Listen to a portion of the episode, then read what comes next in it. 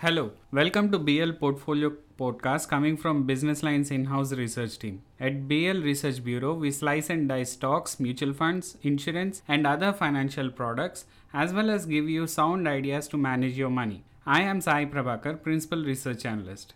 Just a few weeks back, although the Russia Ukraine crisis was brewing, markets treated it as a tail risk very unlikely to play out. The risk of a full blown war and its myriad implications weren't much reflected in stock prices. However, with the war now a reality, what are the implications? What should investors do? We have with us Hari Viswanath, Chief Research Analyst, to discuss this and provide some cue on what investors need to do. Hi, Hari. Hi. So, you first wrote on the brewing crisis in our portfolio edition dated January 25th much before the war started on why this was a risk markets were ignoring and investors needed to prepare in advance. Yes, Sai. What has happened to markets over the last decade is that investors have been convinced to buy dips and ignore risks. The reason being constant presence of the central banks to act as a backstop to losses. So there was a very strong conditioning amongst investors. This has gone on for such a long while. So it wasn't entirely a surprise that markets weren't adequately factoring this. However, one thing that is paramount to successful investing is managing risks. And uh, when we published the article in January, nobody knew whether the war would take place or not. It could have gone either way. However, from a risk management perspective, it was a very simple decision to make.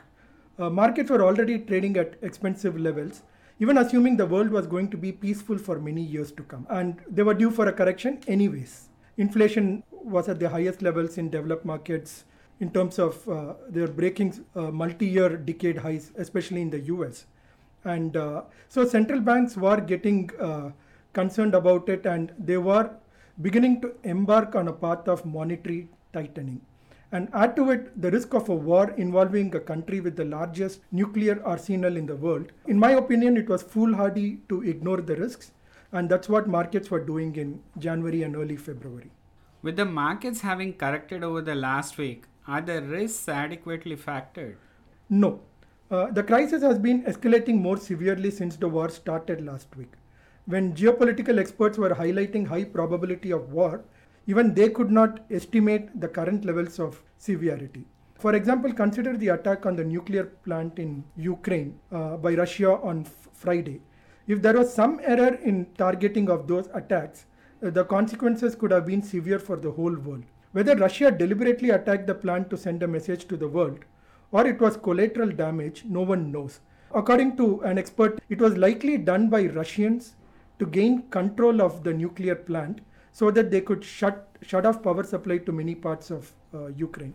So, if you see the way this war is progressing, the severe sanctions imposed, the disruptions to capital flows, the impacts of this are still not clear. Add to it the massive spike in commodity prices, which is adding fuel to an already red hot inflation, further supply chain disruptions. It doesn't appear like markets have factored the risk uh, adequately. Under such circumstances, as I, as I, mentioned earlier, investors have to manage risks. And uh, one of the ways in which you can manage your risks is trimming your portfolios, hedging with increasing allocations, safe havens like gold. That's the situation today. Okay, so uh, what do you suggest investors do now? So uh, they obviously have to tread cautiously.